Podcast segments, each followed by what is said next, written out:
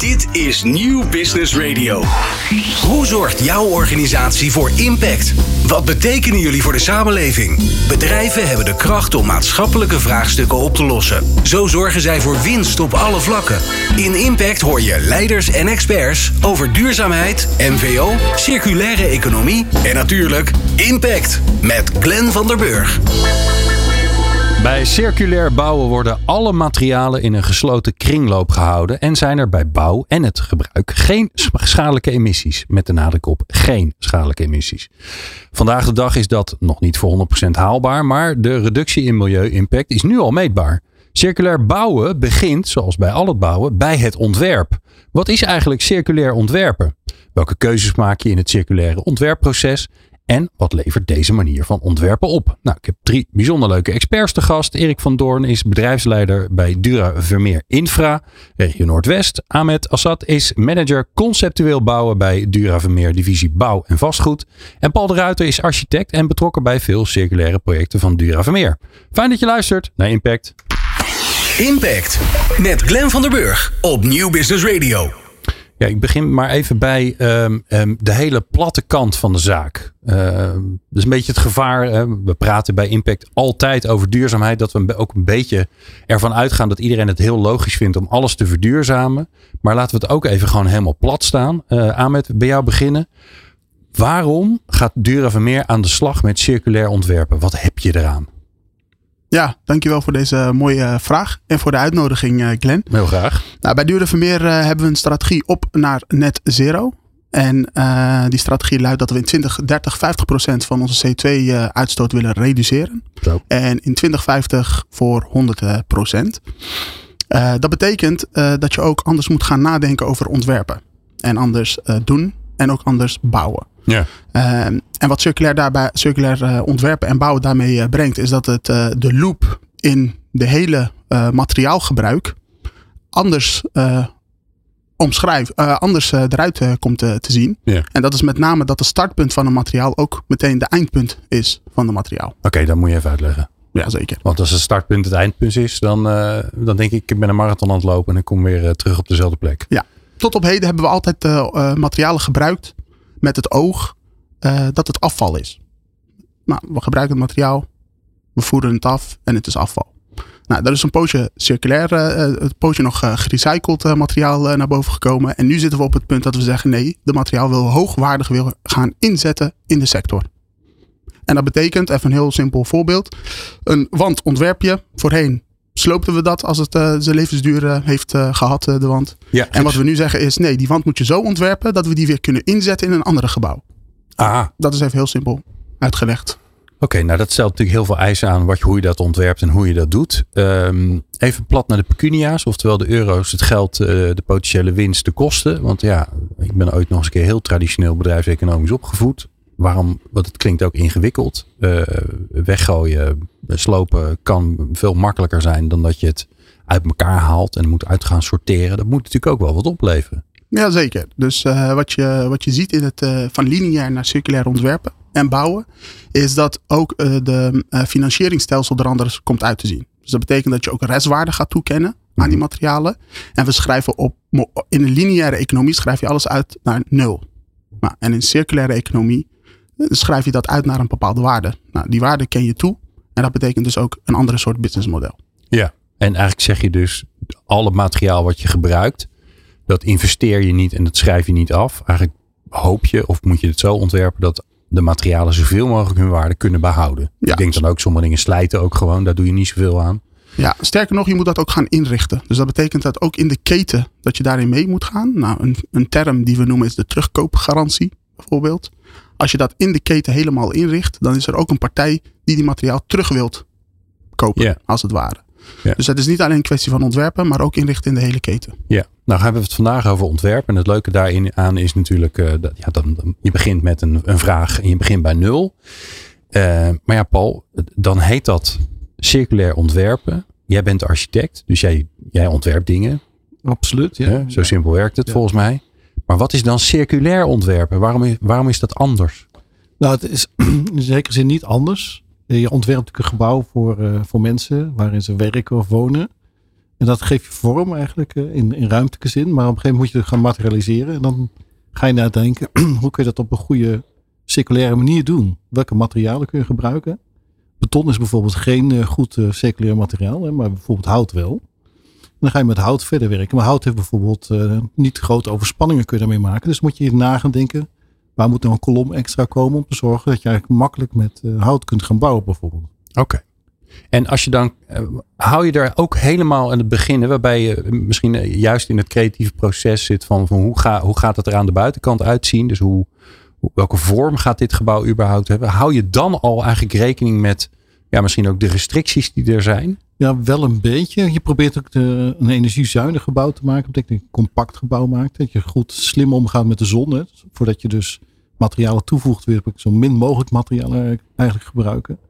En je probeert zoveel mogelijk slim om te gaan met de zon. Dus je probeert te zorgen dat de zonwarmte in de zomer buiten blijft, maar in de winter binnenkomt bijvoorbeeld. Luifels maak je bijvoorbeeld. Dus op die manier denk je slim na hoe je een gebouw kunt laten reageren op het klimaat, zou ik maar zeggen. En als dat eenmaal dat goed is gedaan, het jasje goed is ontworpen, zou je kunnen zeggen, ja. ga je nadenken hoe, uh, hoe je dat gaat materialiseren op een slimme manier en op een circulaire manier. Ja. Is het nou iets waarvan jij zegt als architect, als uh, ja, de, de creatieveling die prachtige dingen bedenkt. Ik kan me ook voorstellen dat dit je beperkt. Dat je zegt, ja, ja, ik wil iets moois maken. Ja, hoe het gemaakt wordt, ja, dat zien we later wel weer. Ik moet wel zo vrij mogelijk in mijn, in mijn geest kunnen zijn. Ja, dat zijn sommige architecten die dat vinden. Maar wij vinden het juist een inspiratie, zou ik zeggen. Om, het is ook een uitdaging om met een duurzaam gebouw te maken. Dus het is juist leuk om integraal na te denken. En te zorgen dat je op alle mogelijke manieren ook nadenkt over hoe je het straks op een verantwoorde manier kunt uh, ontwerpen en ook ja. uh, materialiseren. Heb je een voorbeeld van iets wat, je, wat jullie, jij, jullie uh, uh, gemaakt, bedacht hebben? Ja, we hebben in 2016 hebben we een opdracht gekregen van de gemeente Oosterwolde om een biobased uh, centrum te maken. En dat moest dan 100% biobased zijn. Dus dat is eigenlijk een van de eerste voorbeelden in Nederland waarin alles op alle mogelijke manieren biobased is. Zelfs tot en met bijvoorbeeld de, de elektriciteitsschakelaars die hebben we gemaakt van 3D-printen 3D aardappelmeel. Wauw. Dus op alle nee, ik zat gelijk al te denken. Er zit heel veel kunststof in. Ik zit dan hier naar de ramen bijvoorbeeld te kijken. Biobased ramen. Ja, biobased ramen wordt het heel... best wel ingewikkeld. Ja, toch? Ja, ja. ja. zijn, ramen zijn het meest ingewikkelde. Ja. Uh, je moet zorgen dat het gewoon eigenlijk helder glas is. En te zorgen dat je weinig zware metaal in het glas toevoegt. Want dan kun je later niet meer hergebruiken. Ah, dus het glas is eigenlijk een van de slechtste materialen zou je kunnen zeggen. Maar ook wel een fijn materiaal natuurlijk. Ik kan mooi naar buiten kijken. Ja. En wat heel moeilijk is om biobased te maken is uh, eigenlijk de installaties. Die zijn met name dus, die zijn vaak toch metaalachtig. Dus daar ga je nadenken hoe kun je uh, het later ook weer makkelijk losmaakbaar maken. Zodat je het weer kan hergebruiken in andere, we zeggen, machines. En dat Ja. je het op die manier weer kan hergebruiken. Maar meest beperkende is altijd de installaties. En de rest kun je nou, bijna 100% biobased maken. Ik, heb een, ik woon in een, een pand uit 1850 en daar kom ik nog wel eens eh, linnen eh, eh, bedrading tegen. Ja, dat is ook niet helemaal veilig. Dat, maar wat het ik is niet helemaal veilig, maar ja. het is- nog misschien even- komt het wel weer terug, hè? Je weet het niet. Ja, wat ik wel zou willen toevoegen is over dat eh, wat, dingen hè, kosten misschien geld, maar ze leveren ook wat op. Dus als je een biobased gebouw hebt met weinig eh, giftige stoffen in je huis of in je, in je kantoor, eh, heb je ook een soort ja, gezondheidswinst zou je kunnen zeggen, omdat het ook ja, minder schadelijk is voor je om erin te zijn. Ja. Dus het heeft wel andere effecten dan alleen maar kosten. Het heeft ook ja, kosten op gezondheid en ook voelt het prettiger vaak in een biobased eh, gebouw, want eh, de, de, de huishouding van de, van de lucht en de, en de vochtigheid wordt heel goed gereguleerd. Het vaak voel je er fijner in. Dus het heeft ook wel andere kwaliteiten dan alleen maar dat je denkt van nou het kost geld. Eh, Nou is het, het, het, het circulair ontwerpen van een gebouw klinkt voor mij al best complex. Maar het circulair ontwerpen van infrastructuur, eh, Erik, dat is jouw vak. Eh, dat, dan, dan houdt het bij mij echt op. Gewoon. Dat je denkt, oké, een, een weg met alles erop en eromheen en alle systemen en een tunnel en een brug. Kunstwerken noem je dat volgens mij. hè, Die, hoe, hoe, hoe werkt dat? Hoe ontwerp je op een circulaire eh, manier infrastructuur? Net, net een ander speelveld natuurlijk, maar Ja. eh, zeker mogelijkheden. En dat hebben we ook al gedaan. Eh, Er lopen voor ons, en zoals ik nu het gesprek meekrijg, twee, twee lijnen door elkaar. Hè. Dus je hebt hoe kan ik ontwerpen dat het toekomstig circulair is? Oftewel, hoe maak ik een brug die je ook weer kan demonteren? Er zijn ook allerlei ontwikkelingen. Dat noemen we IFD, dus industrieel flexibel en demontabel bouwen om het toekomstig uh, modulaire inzet te geven. Um, of circulaire inzet. Maar de tweede lijn waar we ook druk mee zijn is hoe kan je nu al een brug bouwen van beschikbare materialen die vrijkomen. Hè? Dus uh, liggers, die bekend voorbeeld waar Rijkswaterstaat ook druk mee doen is. Bijvoorbeeld met het project A9 waar nu heel veel bruggen gesloopt worden. Kunnen we die betonnen liggers eruit halen en kunnen we die gebruiken voor toekomstige bruggenbouw? Ja, ja, dan gebruik je eigenlijk iets wat niet circulair ontworpen is. En ga je kijken hoe kan ik toch elementen uh, blijven hergebruiken in de functie waar ze voor bedoeld zijn. Ja, en daar zie je eigenlijk de fout uit het verleden. Hè. Dus kost op dit moment heel veel tijd en energie en kosten om het eruit te halen en uit elkaar te halen. Dus dat is een grote uitdaging. Dat moeten we in de toekomst anders doen. Uh, maar we hebben zelf ook al een paar mooie ervaringen opgedaan. Waarin we bijvoorbeeld bij de Floriade een brug hebben gebouwd van 80 meter lang, 5 meter breed. Helemaal gebouwd uit tweede levenmaterialen. Geoogste liggers, geoogst staal, geoogst hout. Een leuning van verzaagde spoorbielsen. Dus daar hebben we echt centraal gezet. Hoe maak ik nou een brug over, van allerlei materialen die op dit moment in de markt voorhanden ja. zijn? En hoe zorg ik dat ik geen primaire grondstoffen aanspreek? En dat is gelukt. Dat kan ook. Uh, zo ontstaan er ook andere mogelijkheden. Uh, we hebben een, een, brug geoogst bij, bij Artes, bij de dierentuin. Wat mooi dat jullie dat ook oogsten noemen. Ja, ik ga even een brug oogsten. ja, dat is wel het, uh, ja, de nieuwe term, ja. ja. Oogsten, inderdaad. Dus ook, ook daar hebben we een brug geoogst. Um, die kwam daar vrij. Nieuwe inrichting, brug moest weg. Brug tot ons genomen, gekeken naar een nieuwe bestemming. En dan begint wel het spel. Hè. Het liefst wil je gewoon één op één een brug inzetten zoals die was. Nou, dan, en dan, dan ontstaat er wel een spel van, even met als voorbeeld de Artesbrug. Had een bepaalde breedte, die komt over een water heen. Dan zegt een waternet, ja, we willen toch zo min mogelijk schaduw op het water, dus kan die brug ook smaller. Nou, kan, kon er een beetje mee sleutelen, kan nog steeds. Vervolgens heeft die brug ook een bepaalde toog, hè, dus hij, is een beetje, hij loopt een beetje op en af. Er zijn al honderdduizenden mensen overheen gelopen, maar toch zegt dan de gemeente Amsterdam, nou, hij voldoet niet helemaal aan de eisen qua hellingspercentage, dus dat moet ook aangepast worden. Dus dan zie je eigenlijk dat iedereen gewend is aan het oude proces van het papieren denken. Helemaal afhechten en dan op de knop drukken, laat maar produceren. En nu gaan we, gaan bouwen. Ja. Naar een ander proces waarin we beschikbare materialen hebben. En ja, een soort omgekeerd proces moeten doorlopen. Dat, dat heeft allemaal hiccups nog in ja. eh, hoe we het gewend waren en wat er nu gevraagd wordt. Ja, het is een beetje het verschil tussen Um, bouw je, een, bouw je een, een Lego pakket wat je gekocht hebt in de winkel? Of heb je gewoon blokjes en moet je gaan bedenken van ja, wat kan ik hier nou eigenlijk mee? Ja. En dat laatste is natuurlijk wat we eigenlijk veel vaker doen in, in ons leven. Hè? Dat je toch beperkt wordt in je middelen en, en wat je beschikbaar hebt. En eigenlijk wat een veel duurzamere optie is. Ja, dus als we nu. En dan maar een beetje meer schaduw. Als ergens een brug nodig is en stel dat we hem op papier uit zullen denken en hij moet 20 meter lang worden. Alleen we hebben elementen van 22 en 18. Ja, dan moet je toch gaan kijken van hé, hey, uh, hoe kunnen we het aanpassen dat we wel de materialen kunnen gebruiken die beschikbaar zijn. Dus, ja, en ik hoor je eigenlijk ook zeggen, Erik, dat, dat vraagt ook iets van de opdrachtgevers. Dat vraagt iets van de hele keten eigenlijk vanaf het moment dat iemand bedenkt, goh, daar moet iets komen. Ja. Tot aan het moment dat je het daadwerkelijk gaat bouwen. Zeker. Want als de verkeerde vraag wordt gesteld, dan, ja, dan heb je een probleem. Ja, het ging net natuurlijk ook over de pecunia's. Hè? Uh, wat, wat, uh, hoe pakt dat dan uit? Ja. En, en ja, het is een verkeerde drijfveer om te zeggen, oh leuk, tweede leven materiaal, tweedehands zou goedkoper zijn. Want ja, we merken gewoon dat we heel veel tijd en energie kwijt zijn in het voorliggende proces.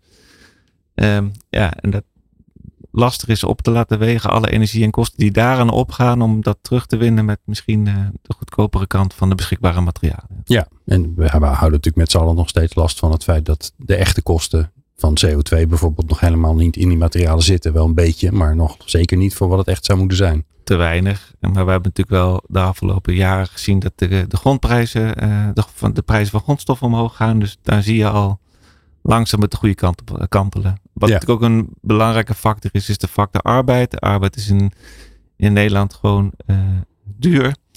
Ehm, dus hoe meer je ook in staat bent de grondstofprijzen omhoog te laten bewegen en kan je parallel de, de, de arbeid wat omlaag krijgen, dan gaat circulariteit ook steeds eh, beter uitpakken. Ja, nou ja, wij hebben hier al regelmatig gepleit uh, dat eenvoudige, uh, meer politiek ding, maar wel interessant. Hè? Gewoon minder belasting op arbeid, meer belasting op grondstoffen. Maar dat geheel terzijde. Um, Ahmed, heb jij nog een mooi voorbeeld van, van, een, uh, van een, een circulair ontwerp wat jullie bedacht, gemaakt, ontwikkeld hebben? Want dan krijgt iedereen lekker een beeld van, van wat het, ja, hoe dat er eigenlijk uit komt te zien. Ja, die hebben we. We hebben afgelopen jaar hebben we gezegd binnen de afdeling conceptueel bouwen. conceptueel bouwen gaat over dat je een aan basisset van oplossingen hebt om woningen te kunnen maken. Dus je hoeft niet altijd dan vanaf nul te beginnen. Um, en die basisset aan oplossingen die we hebben, daar hebben we gezegd, nou dan moet een nieuw woonconcept inkomen. En dat wordt onze nieuwe lijn circulaire woonconcepten. Die bestaat voornamelijk uit hout en biobased materialen. Ja. En wat je daarin terug voornamelijk ziet, nou, dat hoor je ook in het verhaal van, van de heren, is dat losmaakbaarheid. Dat is hoe kun je dus de elementen van elkaar loshalen in de toekomst. En hergebruik twee hele belangrijke thema's zijn. Nou, en die twee middelen die dienen als uh, doel, dat is CO2-uitstoot van die woning. Hè, het produceren van die woning, het bouwen van die woning. Dat dat drastisch omlaag gaat. Nou, de eerste uh, rekensommetjes laten zien dat je tussen de 50 en 60 procent reductie daarmee kan uh, realiseren. Zo. Ten opzichte van een traditionele woning. En um, nou, die gaan we op 12 december lanceren. Aha, wauw. Ja. Oké. Okay. Maar, hey, en moet ik dat, want we hadden het net al even over Lego, hè, wat natuurlijk wel ieders favoriet speelgoed vroeger al was. Moet ik dat dit ook een beetje zo zien? Dat jullie soort standaard bouwblokken aan het uh, ontwikkelen zijn waarmee je eigenlijk een woning kan samenstellen. Afhankelijk van ja, de wensen die er zijn natuurlijk op die plek. Nou, in die on, in on, nou de, ja, op technisch niveau, uh, als, je, als je technisch bekijkt, is de antwoord ja. ja. Maar als je kijkt naar de woonconcept, is de woonconcept eigenlijk gebaseerd en ontstaan uit drie factoren die we zien. We hebben maatschappelijk natuurlijk een hele grote uitdaging uh, qua woningnood en woningcrisis. Dus er moeten heel veel woningen bij komen. En dus is industrialisatie een hele belangrijke. Ja. We zien en dat ook, betekent dus dat je, tenminste dat vraag ik, betekent dat dat je de woning voor een belangrijk gedeelte niet op de bouwplaats maakt, maar in de fabriek? In de fabriek. Ja. En er zit nog een oplossing daartussen. Wij geloven dat dat niet onze eigen fabriek moet zijn. Maar dat dat meer gedigitaliseerd en geautomatiseerd moet worden vanuit ons naar de keten toe. We noemen dat virtual factory. Dus we hebben een virtuele fabriek in plaats van een eigen fabriek. En dat is om zien, niet om ons af te zetten, uh, maar juist omdat we flexibeler willen blijven. En je ziet in die hele transitie naar biobased materialen en hout hè, en circulariteit, is dat de aanpassingsvermogen van een bedrijf heel belangrijk is. Dus een lock-in oplossing, daar houden wij niet van. Hmm. Nou, vandaar die, uh, die, dat we niet naar een eigen fabriek uh, toe gaan, maar een virtueel fabriek hebben. En dat betekent heel concreet dat wij de fabrieken kunnen aansturen van onze partners, vanuit onze teams. En dan bouw je gewoon wat je wil en krijg je ook wat je wil. En nou, als er ook nog eens innovatieve oplossingen gaandeweg komen, dan kun je die makkelijk aanpassen aan je woonconcept. Nou, En gaat, het dan, gaat het er dan naartoe dat je, uh, hè, nu is het zo, uh, er wordt een woning gebouwd, die wordt op de, op de bouwplaats zelf gebouwd. Op een gegeven moment, als alles een beetje staat, dan ga, gaat er afgewerkt worden en dan komt er bijvoorbeeld een badkamer in. En dan, normaal kopen jullie dan via, bij een producent, kopen jullie een, een badkuip en een douchebak en weet ik wat allemaal. Ja. En nu koop je eigenlijk dan een complete badkamer die je er gewoon induwt. En die sluit je aan en dan zit de badkamer erin. Ik doe het mij veel simplistisch, want Heel ik simpli- weet namelijk toch niet hoe het werkt. Nee, heel simplistisch. Wij, wij hebben de uitdaging gehad. Hè, dus, de een, dus de industrialisatieslag, hè, dat is de techniek. Het Ja. tweede is dat we ook hebben gezien in Nederland dat die gezinssamenstellingen de afgelopen jaren ook enorm zijn veranderd. Dus gezinnen zijn wat kleiner geworden, huishouden zijn wat kleiner geworden. Ja, zelfs veel eenpersoonshuishoudens. Ook heel veel eenpersoonshuishouden. Dus de plattegrond die we nu hebben voor de woningbouw, die bekend is, halletje, keuken en een woonkamer, die voldoet gewoon niet meer aan de wensen. Dus dat hebben we ook in uh, mee, uh, meegenomen. Uh, ja, en als derde, het moet ook nog betaalbaar uh, zijn. Dus da- die drie, die drie uh, dingen hebben geleid naar, uh, naar een focus voor dit nieuwe woonconcept. En inderdaad, wat je zegt, wat je merkt nu in dat woonconcept, na 12 december ga je dat zien. Dan zie je dat een aantal delen die voor de constructie zijn, voor de techniek, voor de stabiliteit van de woning, die hebben we gestandardiseerd. Maar eigenlijk binnen Dura Vermeer hebben we gezegd, maar de rest moet je eigenlijk wel kunnen loslaten, min of meer. Daar moet flexibiliteit in zitten om in te spelen op de intensiteit van een wijk, van een gebied. Want anders krijg je heel veel van die monotone woningen. Nou, daar staan wij niet voor, uh, niet, niet zo, ja, daar staan wij nog niet voor op, zeggen we. Dus we hebben de opgave gehad, het moet flexibel. Er moet ook wel een stukje ma maatwerk in kunnen. Maar het moet ook gestandardiseerd kunnen. Ja. Nou, dat was eigenlijk de opgave op technische vlak. Van hoe krijg je dat voor elkaar? Ja. Interessant. Uh, en spannend ook wel, want het is wel een interessante beweging. Wat ik straks met jullie graag wil doen, is um, met jullie het ontwerpproces doorlopen. Dus we beginnen gewoon bij een opdrachtgever die de goede vraag stelt. Daar, daar ga ik dan even vanuit. Um, en wat gebeurt er dan? Hoe ga je dan circulair ontwerpen? Nou, dat hoor je zo. Wat is jouw impact? Met Glenn van der Burg. We praten over uh, circulair ontwerpen. Super belangrijk, want ja, als je iets niet circulair ontwerpt en je wil vervolgens wel circulair mee omgaan, dan valt het niet mee achteraf. We hebben net al van uh, Erik van Doorn gehoord, want die is de gast. Uh, samen met Ahmed Assad, beide van Dura Vermeer. En Paul de Ruiter, architect, is ook de gast. ja, laten we, voor zover dat mogelijk is in de tijd die we hebben, door het circulair ontwerpproces gaan. ik zei net al voor de pauze al even, we beginnen bij een opdrachtgever die, een, die de juiste vraag stelt. Volgens mij is dat super belangrijk. Want anders dan, ja, dan krijg je geen circulair gebouw als je de vraag niet stelt. Ehm, en de vraag is, aan wie van jullie wordt die vraag gesteld? Dus begint het bij jou, Paul? Of begint het bij Duravermeer als de projectontwikkelaar? Of, uh...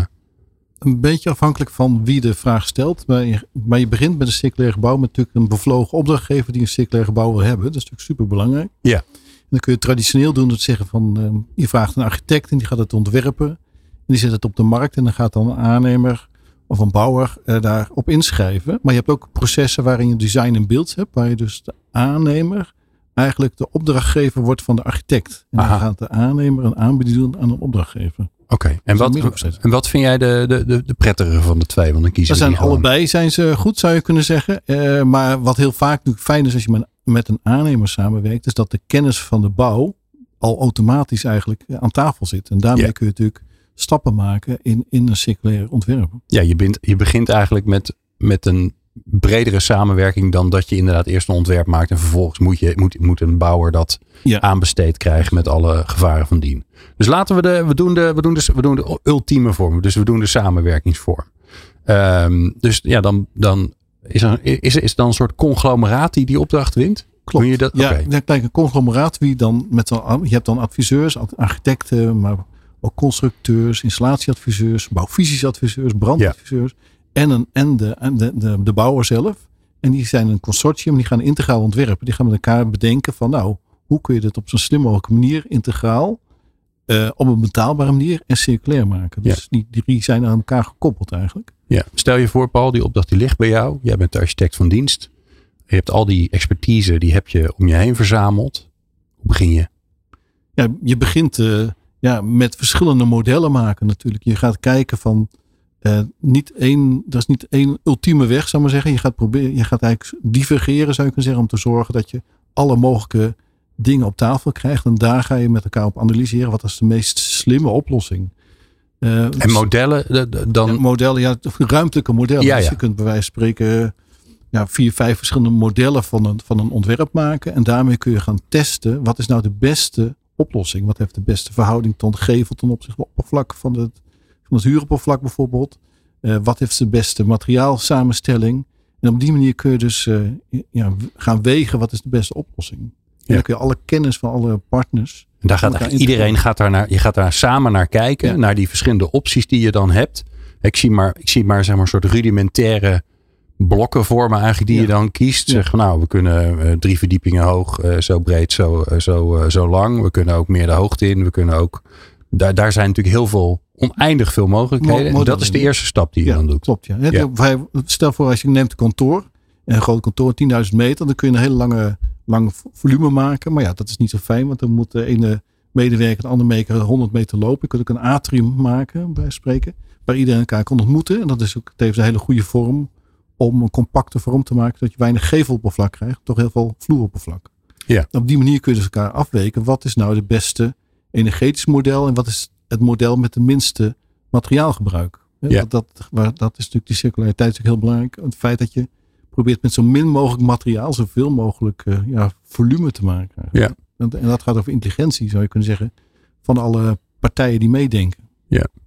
En Erik, wijkt dat dan voor, uh, voor infrastructuur heel veel af? Ik check elke keer maar, want het is natuurlijk eh, voor ons normale mensen het makkelijkst om in een, in een gebouwtje te denken. Want daar kunnen we ons allemaal voorstellen, want daar wonen we in. Nou ja, de, de omstandigheden zijn wat anders natuurlijk. Het speelveld is wat anders. Um, ik zit even na wat misschien wel een leuk voorbeeld is om erbij te betrekken. Om er een extra dimensie aan te geven. We hebben een, een pilotprojectje gedaan in Haarlem.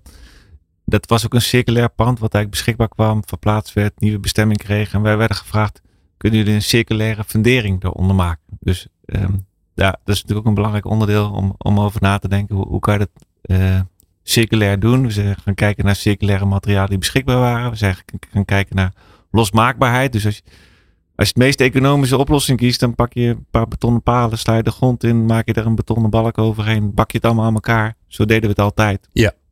Krijg je nooit meer uit elkaar of kost heel veel energie en die palen krijg je heel moeilijk uit de grond. Dus we hebben centraal gesteld, kan je het circulair uh, ontwerpen, het, het, fundament. En daar zit natuurlijk gewoon heel veel vrijheid in, even los van architectonische kijk. En natuurlijk zijn de, de bovenconfiguraties wel belangrijk om uh, goed mee te nemen.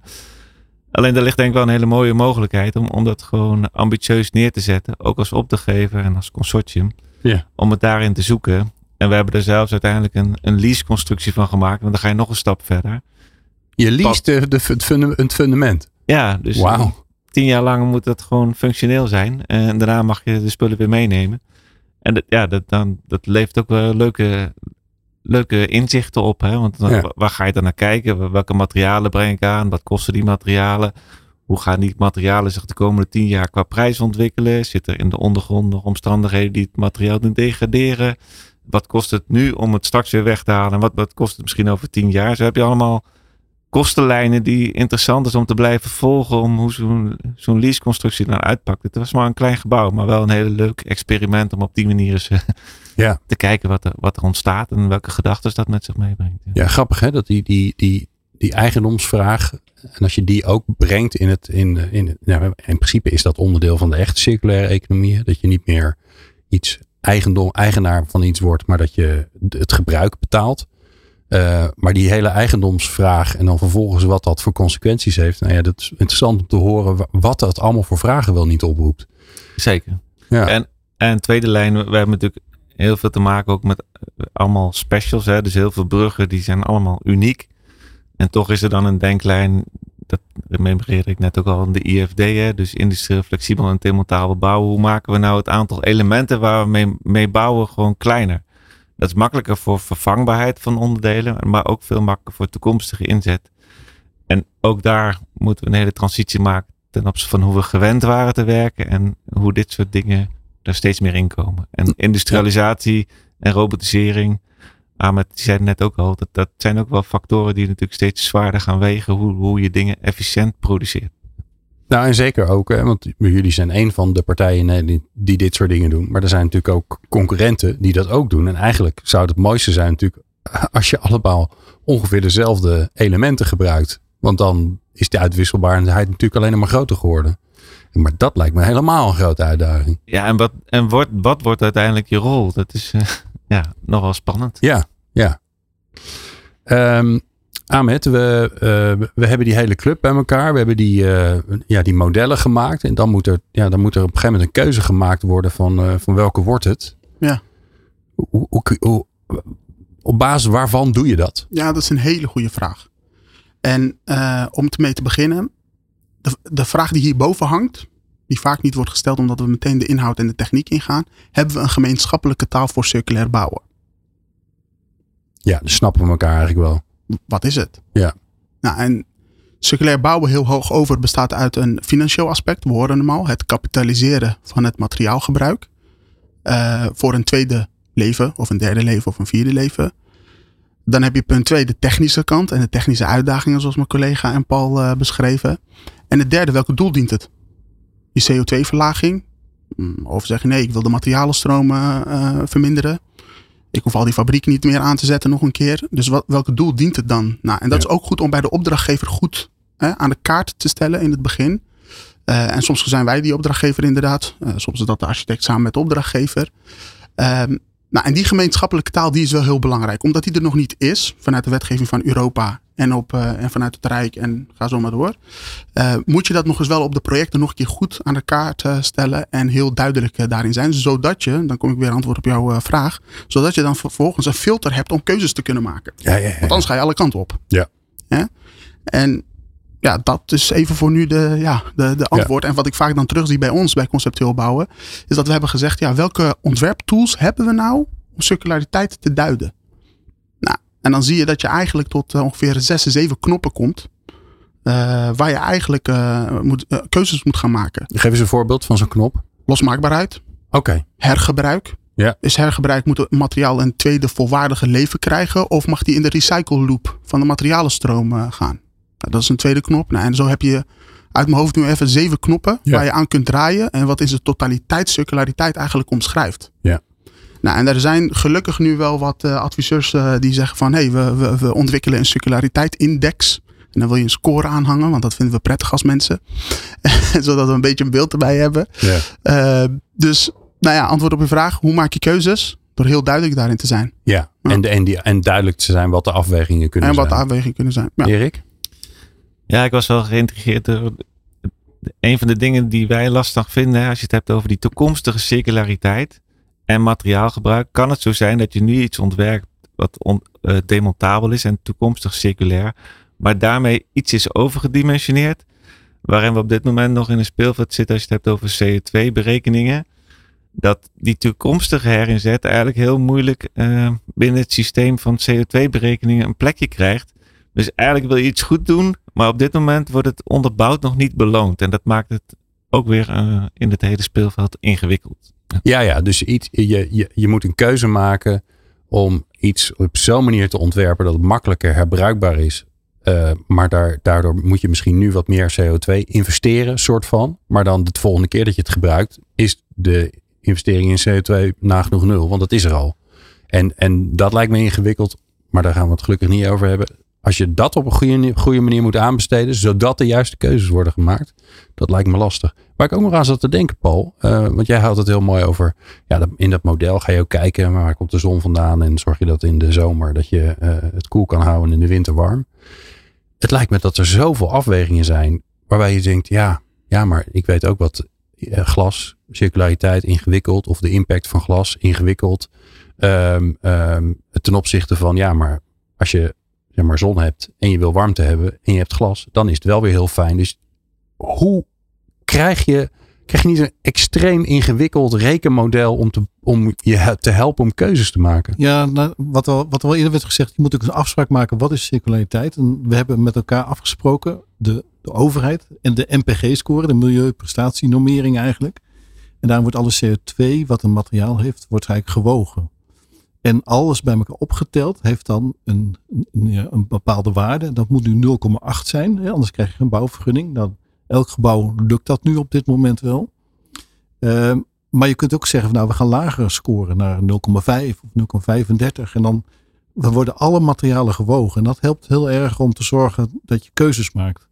Maar ook bijvoorbeeld uh, zonnecellen, die zijn natuurlijk heel goed voor de energie. Uh, ja, opwekking. Compleet niet circulair. Die, die zijn ja. natuurlijk die nog niet. Die, die scoren dan heel slecht in die MPG-scoren. Ja. Gelukkig is er een Nederlands bedrijf die circulaire panelen gaat maken. Ja, dus die, dat scheelt heel stuk. Dus ja. kun je dan, dat is ook heel mooi dat je dan zo'n product kan voorschrijven. Want dan kun je ook zien dat hij dus ook dan scoort op die MPG. Dat dat goed, uh, goed is voor die MPG-scoren. Waardoor dat bedrijf ook weer uh, bestaanszekerheid krijgt, zou je kunnen zeggen. Dus wij vinden dat wel een fijne methode eigenlijk om te zorgen dat je één soort, één soort rekenmethode hebt waar je alle materialen, alles in kan wegen. Ja, maar zit dan ook, Eriksen dilemma, zit dat er dan in? Nou, niet echt. Nee, dat is dus weer de volgende stap, want je hebt dan helemaal puur over het materiaalgebruik. Je hebt niet over de her, herbruikbaarheid van het materiaal, de losmaakbaarheid en dan weer herbruikbaarheid. Ja. Ja, dus dat iets meer investeren ja. of iets uh, meer CO2 verbruiken nu het gemaakt worden om te zorgen dat je het kunt herbruiken. Precies. Dat is nu echt nog wel een probleem. Ja, dat, dat kun je niet wegen, want dat weegt natuurlijk negatief op die, op die MPG-score. Ja. Dat wordt dan ook uh, ja. niet meegenomen. Ja. Um, waar ik het straks als laatste met jullie uh, over wil hebben is de toekomst. Sterker nog, ik ga jullie meenemen de toekomst in. Dus dat wordt spannend. Gesprekken met impact. Met Glenn van der Burg. Erik van Dorm, Ahmed Assad, beide van Dura Vermeer en Paul de Ruiter, uh, architect. Ik, ik roep helemaal niet wat, van wat voor prachtig bureau je eigenlijk bent. Uh, ja, doodzonde voor de marketing, hè? Paul de Ruiter Architects. Meen je niet? Wat een goede naam. Ja, goed hè? Ja. Dat wel de lading. Altijd ja, goed. Maar we zijn een heel groot team met 40 man. Wauw. Ja, dus, ja, ja. Zo dan. Um, ik neem jullie mee uh, 50 jaar uh, vooruit in de tijd. Ja, dat is een end hoor. En jullie leven nog. Het is niet, nou ja, vooral voor mezelf uh, is dat wel bijzonder, want dan ben ik 102. Um, dus ik neem jullie gezellig mee. En um, 50 jaar verder, even kijken, dan zijn we in uh, 2073. Goedemorgen zeg. Weten we ook of we alle doelstellingen gehaald hebben. Die hebben we natuurlijk gehaald, want het is een prachtige toekomst. Um, ja, datgene wat jullie in 2025 gebouwd hebben en waar jullie dus nu aan het, aan het ontwerpen zijn geslagen. Ehm, ja, het is tijd om, om er weer afscheid van te nemen. Want ja, het is, het, is, het is tijd voor wat nieuws. Dus ja, Erik, prachtige infrastructuur neergelegd in die circulaire wijk. Maar ehm, ja, alle auto's zijn ondertussen autonoom. Dus ja, iedereen gebruikt gewoon de autonome taxi. Niemand heeft meer een auto. Dus we hebben gewoon minder wegen nodig. We hebben geen parkeerplaatsen meer nodig. Want die staan niet meer voor de deur, die lelijke dingen. Dus we gaan ook wat, wat de dingen uit elkaar halen en opruimen. Hoe, hoe ziet dat eruit? Nou, ik denk dat het mooi zou zijn als we inderdaad op een kantelpunt komen. Dat we straks minder grondstoffen nodig hebben dan we op dit moment moeten, moeten mobiliseren. Ja. Uh, want we willen wel circulair werken, maar op dit moment is er zoveel vraag naar materialen dat er veel meer materialen nodig zijn dan er überhaupt vrijkomen. Dus dat is een mooi kantelpunt wat mogelijk in de toekomst optreedt. Ja. En dan uh, met z'n allen naar die hoogwaardige herinzet toewerken. En ik, ik, ga er wel vanuit dat er uh, hele mooie innovatieve technieken ontstaan om zo hoogwaardig mogelijk dingen tot herinzet te brengen. Ja. En, en we zien natuurlijk ook een grote beweging richting biobased materiaalgebruik. Dus ja. hoogwaardig hergebruik, biobased materiaalgebruik, industrialisatie. Ehm, ja, dat zie ik over 50 jaar wel uh, maximaal. Nou, ik zou het sterker zeggen, de, de toegangsweg naar deze prachtige, mooie circulaire wijk, dat was twee keer twee baans. Maar ja, dat is niet meer nodig. Dus, en de lease is afgelopen van, van deze weg. Ah, ja. En ja, dat, de, de, de nieuwe capaciteitsvraag is twee keer één baans. Ja. En in plaats van uh, twee keer. Uh, maar er moeten meer uh, features, featuresplekken moeten erbij. Dus ja, je, je, nou, maar dan komen moet we aan de slag onze, met je Lego. Met onze ehm, recent ge, geïmplementeerde asfalt recycle train komen we dan aan. Oh. Dus er komt gewoon een batterij en machines die, die raapt het op. En tijdens het oprapen daarachteraan komt gelijk een machine die het allemaal bewerkt. En achter hem komt een nieuwe, nieuwe infrastructuur eruit. Ja. Oké. Okay. Dus je, je ruimt eigenlijk een, een autorijweg op en daarachter komt er een fietspad uit. Dat ja. is toch wel even prachtig. Ja. Ja. Um, ik, ik zei voor de gein, hè, de, je leest die weg. Is dat iets wat, waar jullie al mee bezig zijn? Dus Zeker. dat de weg niet meer van Rijkswaterstaat is of van de provincie of van de gemeente? Daar zijn we al een paar jaar mee bezig om, om te kijken hoe we uh, het eigenaarschap wat meer kunnen veranderen. Er zit natuurlijk veel al in de openbare ruimte bij, bij de, de overheid en de lokale overheid. En, en, en wat helpt ook circulariteit en duurzaam werken om dat wat uh, ander eigenaarschap te geven. Uh, en daarmee ook dingen te triggeren die nu niet getriggerd worden. Ook op beter herinzetbaar materiaalgebruik. Betere kans op circulariteit. Dat geldt zowel voor de wegen als alles wat er omheen zit. Qua wegmeubilair, verlichting, geleiderrail. Dus dan hebben we een concept al, wat al een tijd actief is. Dat heet de circulaire weg proberen we ook wel stappen te zetten met opdrachtgevers. Maar het is wel hele ingewikkelde materie, die, open, die eigenschap op openbare ruimte. Ja, ja. maar ja, 2073, hè, dus daar hebben we nu geen last meer van. Want alle, alle wegen zijn natuurlijk gewoon circulair en geleased. Dat snap je wel. Um, Paul, um, ja, de, de gezinssamenstelling in 2073 is ook weer heftig aan het veranderen. We gaan weer terug naar, uh, naar vroeger. Uh, we vinden het toch leuk om grote gezinnen te gaan bouwen. Dus al die, uh, al die, die, die single, singles woningen, ja, die, die, daar moet toch weer iets, iets anders voor komen. Hoe, hoe ben jij dan circulair? Dan, ja, ik, dan ben je niet meer aan het werk waarschijnlijk. Nee, ja, maar nou ja, hoe zijn jouw opvolgers dan circulair aan het, aan het ontwerpen um, op basis van ja, die circulaire wijk die er al staat. Ja, ik denk dat dan uh, op dat moment al het materiaal zoveel waarde heeft, net zoals nu koper is, dat iedereen heel zuinig is met alle materiaal wat vrijkomt. En dat je dus dat daar ook heel zorgvuldig weer nieuwe gebouwen mee gaat ontwerpen eigenlijk. Ja. Dus dat is, gaat gebeuren. Ik denk ook zelf. En doe je dat dan met, met wat er al in de wijk is misschien zelfs? Ik denk wat er in de wijk zelf is. Ja, ja, ja. Dat is veel zorgvuldiger met. Nu worden we vaak door gebouwen gemaakt. Dat is een soort afval zou je kunnen zeggen. En eigenlijk is de waarde van het materiaal enorm hoog. Omdat de grondstoffen steeds beperkt worden. En over 50 jaar is dat nog erger. In de regelgeving zal dat nog zwaarder zijn. Het, en het wordt, uh, hout wordt goud waard, zou ik maar zeggen. Dus uh, dat is iets wat ja. gaat spelen. Ja. En ik denk ook dat, dat, dat de wijken ook veel groener zullen worden. Dus we gaan natuurlijk nu van wonen, werken, alles is eigenlijk van elkaar af georganiseerd. Waardoor je al heel veel mobiliteit hebt. Ik denk dat in de toekomst veel meer dingen geïntegreerd zijn in de wijk. Dus je hebt veel minder uh, verkeersbeweging van auto's. Je loopt alles, je fietst alles. Ja. Het is veel groener, dus je hebt een hele mooie groene nieuwe wijk met materialen die uh, goud waard zijn. En die, die zorgvuldig, uh, laten we zeggen, worden hergebruikt. Op, uh... Ja, mooi. Ahmed, Paul die heeft die, die nieuwe, toch wat grotere gezinswoningen, die heeft hij bedacht en ontworpen. Hij heeft natuurlijk rekening gehouden met wat er gedemonteerd gaat worden. En dat kan hergebruikt worden. Nou, moeten ze gepland gemaakt worden. Hoe, hoe ziet dat eruit? De woning bedoel je? Of? Ja, ja, de nieuwe ja, de, of, dus, of nee, die dus je de, wil demonteren? Ja, ik zal je nog even Ah. in mijn hoofd. Dus ik zie die wijk al voor me, moet ik even goed uitleggen. Er staan best wel veel uh, eenpersoonswoningen. Uh, maar die zijn minder nodig. We zijn toch weer meer naar elkaar toe gaan kruipen. Minder uh, individualistisch geworden. We zijn toch weer heel veel gezinnetjes aan het stichten. Sterker nog, met veel kinderen. Vinden we weer ineens heel leuk. Ja, het is 50 jaar verder. Hè? De wereld is weer veranderd. dus die, die, die eenpersoons, eenpersoons huishoudenwoningen. Die, ja, die, die, die halen we uit elkaar. Um, en we bouwen er weer nieuwe dingen van. Hoe ziet dat er straks uit? Ja, ja een mooie vraag. Ja, ja, een blik in de toekomst. 2073. Uh, ja, de eengezinswoningen worden meergezinswoningen. Ja. ja. Wat ik me daarbij uh, kan voorstellen, op dit moment dan, uh, is dat, we, dat die woningen niet in eigendom zijn bij, van, van, van de bewoners. Aha. Of juist wel, maar dat ze met contractueel hebben afgesproken dat er een terugkoopgarantie zit op de woning. en dat die woning, zoals ja, Paul zegt, hè, de materialen worden hout wordt goud. Uh, dus de materialen schaarste zorgt er ook voor dat, uh, dat de materialen in waarde toenemen. Dus de restwaarde is veel hoger uh, dan, dan begroot. en dat ze eigenlijk een, een, nieuwe woning kunnen neerzetten voor een ander gezin. En dat ze zelfs misschien in een appartementje gaan wonen. Ja. En er ook nog eens geld aan overhouden.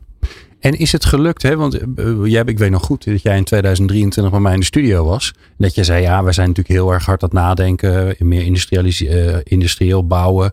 Uh, meer in, uh, in een soort modules die, die je kan toevoegen aan een huis. Waarbij de, de, het construct is standaard, maar de modules die kun je dan een beetje kiezen. Ja. Zijn die modules gewoon, is het gelukt? Hebben ze er, hebben ze er in 2073 gewoon uit die één, uit die één persoonshuishoudens gehaald. En hebben ze een, een paar paar meter verder in, in het nieuwe construct er gewoon weer ingestopt. Ja, dat is wel de droom natuurlijk. Ja. ja en ik denk dat we daar echt wel, uh, als je nu kijkt naar de, naar de techniek, kan er heel veel. Uh, alleen de condities uh, zijn er niet voor. Hè? Het kost nu nog of te, te, veel. Dus ik denk qua techniek, als ik zie hoe robotisering zich ontwikkelt, ja. machine learning, AI, ja, dan zie ik die toekomst, dan denk ik dat wij nog te beperkt denken op dit moment. Okay. Dat we het, ja, ja. Ik denk ook wel dat, uh, dat je nu na moet denken, denken over de toekomst. Net zoals vroeger uh, de grachtenpanden, die worden ook weer hergebruikt, zou je kunnen zeggen. Dus het gaat ook om de hoofdstructuur. Dat je, als je maar een ruime, goede hoofdstructuur hebt, dan kun je dus heel veel later invullen. Dus als je, vroeger had je allemaal dragende wanden, de tussenwanden zou ik maar zeggen, van woningen. Als je zorgt dat een skelet En dat beperkt je eigenlijk heel beperkt erg. Je. Ja. Als je zorgt dat dat flexibel is, kun je bijvoorbeeld de, de, de wand eruit gooien en dan heb je een dubbele, dubbele Ja. ruimte. Dus op die manier moeten we denk ik veel meer nadenken over ja, flexibiliteit. En dat we woning zijn nu 260 eh, netto. Maar misschien moeten we wel naar drie meter maken. Zodat je in de toekomst beter kunt hebben gebruiken als eh, kantoor of eh, whatever. Weet je wel. Dus op die manier zou je ook na kunnen denken over de toekomst. Nu al, we zo zeggen. Ja, mooi.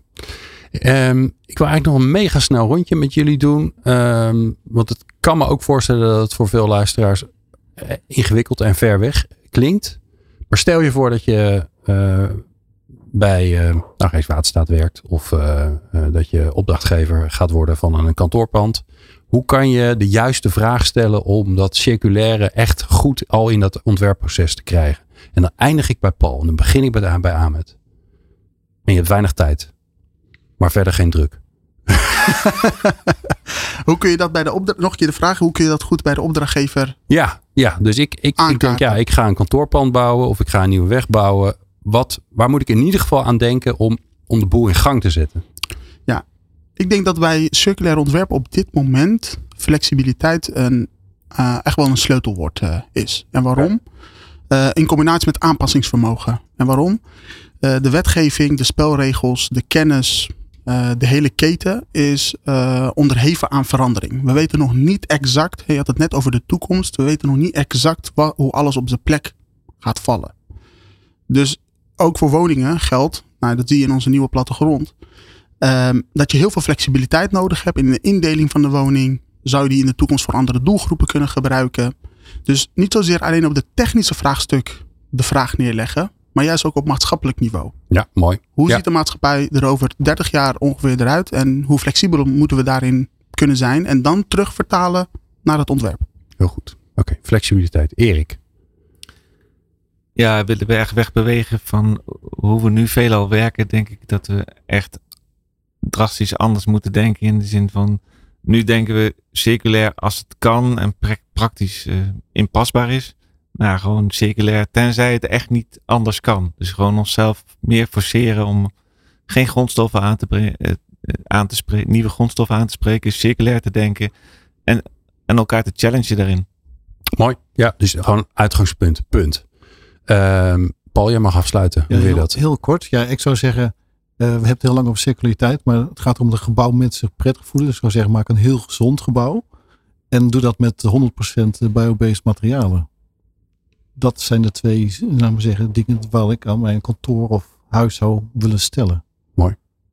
Ik dank jullie zeer. Bijzonder fijn dat jullie er waren over dit mooie en belangrijke onderwerp. Uh, onderwerp. Erik van Doorn en uh, Ahmed Assad. Beiden van Dura Vermeer en uh, Paul de Ruiter, architect, bij zijn eigen bureau.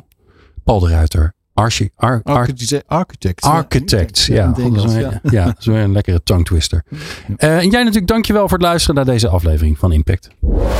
Meer afleveringen van Impact vind je op impact.radio.